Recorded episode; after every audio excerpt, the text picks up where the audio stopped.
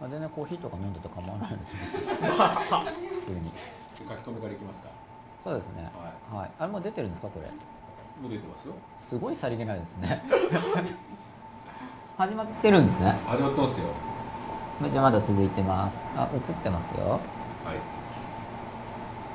はい、はい、じゃあ書き込みの途中だまでだったんで続きを見たいと思います。はい、どこまでかな。緊張国、次ラグラギさんですね。新入社員研修でお客様を見たら笑顔でを徹底的に仕込まれましたよ。転職してから笑顔になりたくないのになってしまう自分を教育し直してますが、なかなか抜けませんという書き込みなんですけど、なんか笑顔になるんだったらいいような感じもしますけど、ね、僕もそう思いますねなんか笑顔がちょっと変な営業スマイルなんですかね。そうですね、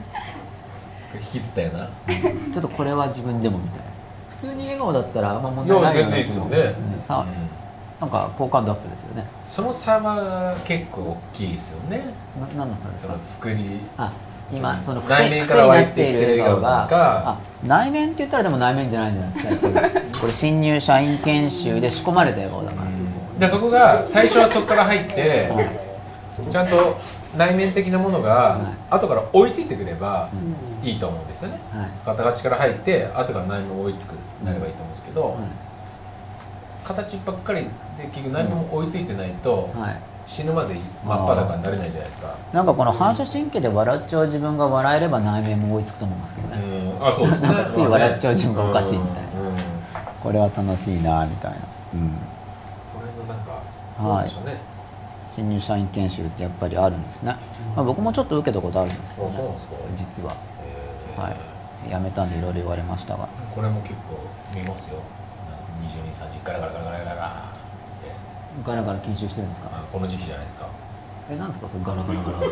ラ何の研修してるんですか筋トレですか。旅行ケースって何ですか。あ、みんなが研修に来てるんですね。そうですね、旅行カバンを持って。そうそうそうそう、ガラガラ自体が研修じゃないですね研修にみんなで来てるそうそうそうそう、だから1週間2週間缶詰になって、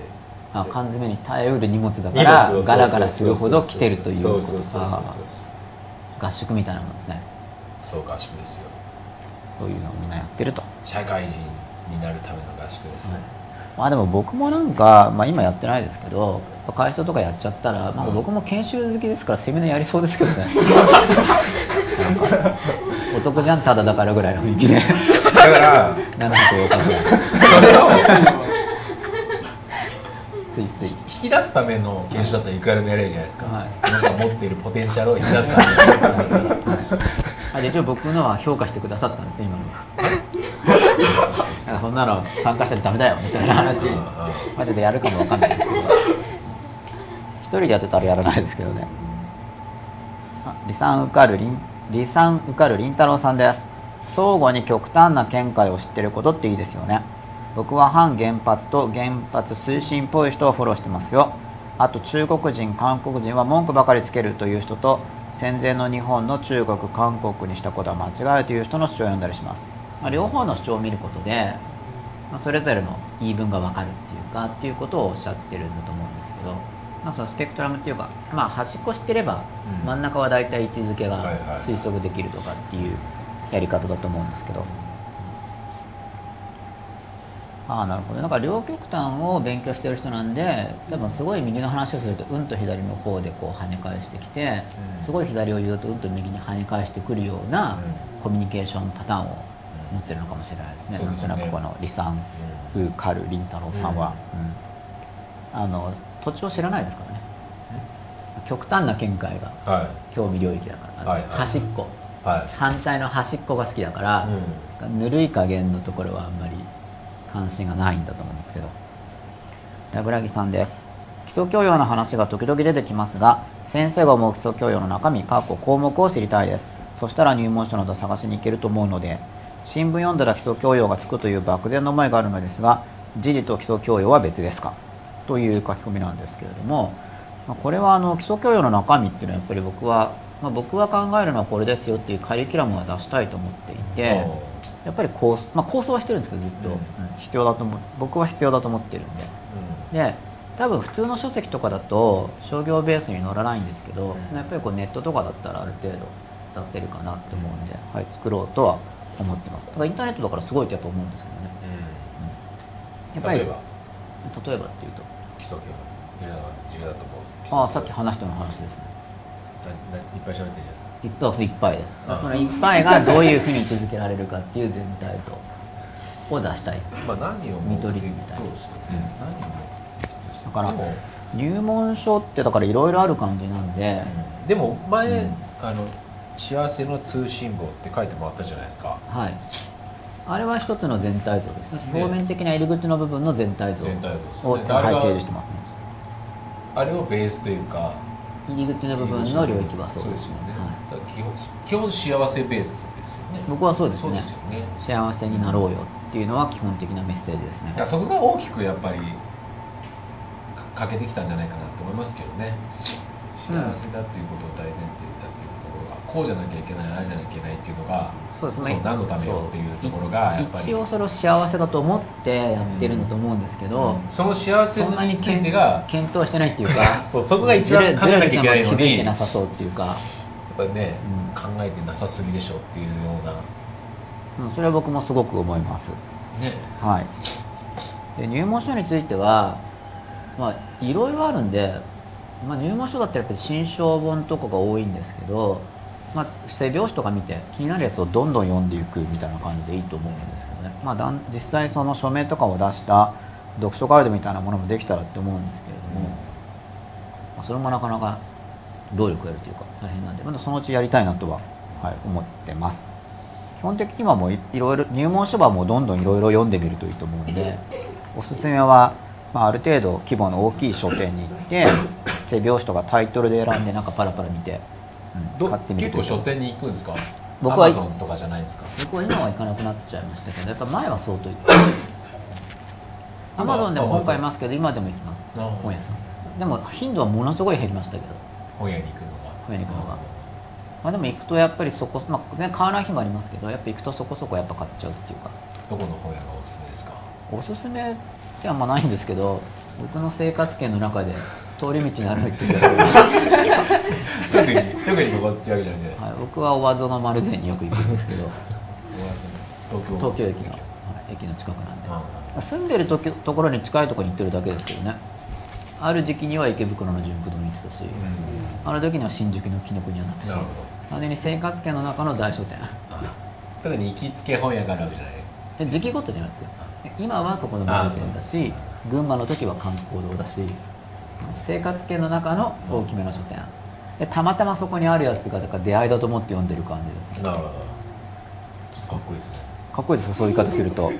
出会いっていうのがキーワードなのかもしれないですね吉田さんにとって重要でしょう出会いは重要ですか？出会いがすごい素敵なことですよね。出会い食いつきますね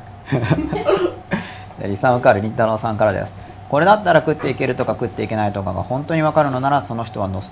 トラダムスよりすごい予言者だしボロ負けするでしょうね。君は〇〇になるって言って、でも将来当てる途中で殺されるでしょうね。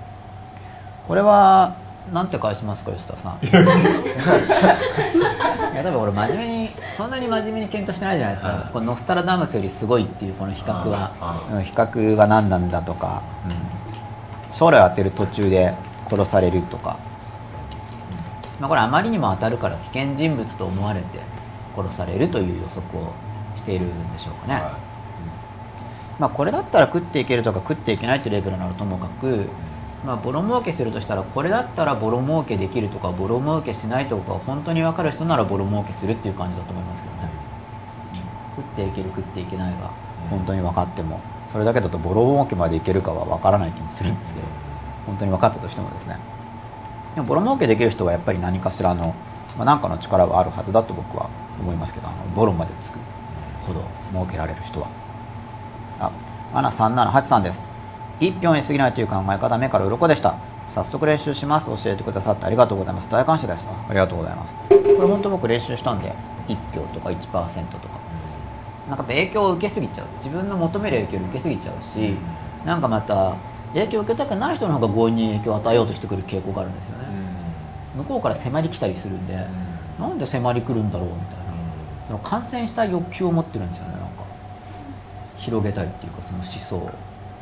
だからやっぱり正当化したいからじゃないですか、それもすごい不思議でしてもらいたいっていう欲求が高いんでしょうね、そうなんでしょうね、まあ、だから、さっきも基礎教養って話を僕よくするんですけれども、やっぱり自分の中でその教養とか知識、自分なりのですよね、自分なりのとか丸暗記してる知識とかだとそれほど自分を守ってくれないんで、やっぱり自分なりに検討して施策しているとそれでも守られるし、でそういう施策してない領域に関しては一票に過ぎないみたいな感じで、あるいはこの人がそう言ってるだけとか、なんか断言してたらこの人が断言で言ってるとか、あと詭弁の本とか読んでも、あ、これはこういう詭弁使ってるねとかも見えるんで、それも自分を守ってくれると思うんですよ。だから論理がおかしいなっていうのがよくあるから。あ、おちょこさんだ。まだいますよ。50回見届けないと真っ裸になりません。まあもうあと数時間もあれば見届けられます。急速な進化が。でもこれあと50回ってことですかね。ちょっとこの間反乱とおっしゃってたから。今日っていうの50回じゃなくて50回見届けないと今日じゃないですか、今日ですかねまだいますよっていう、あ、リサ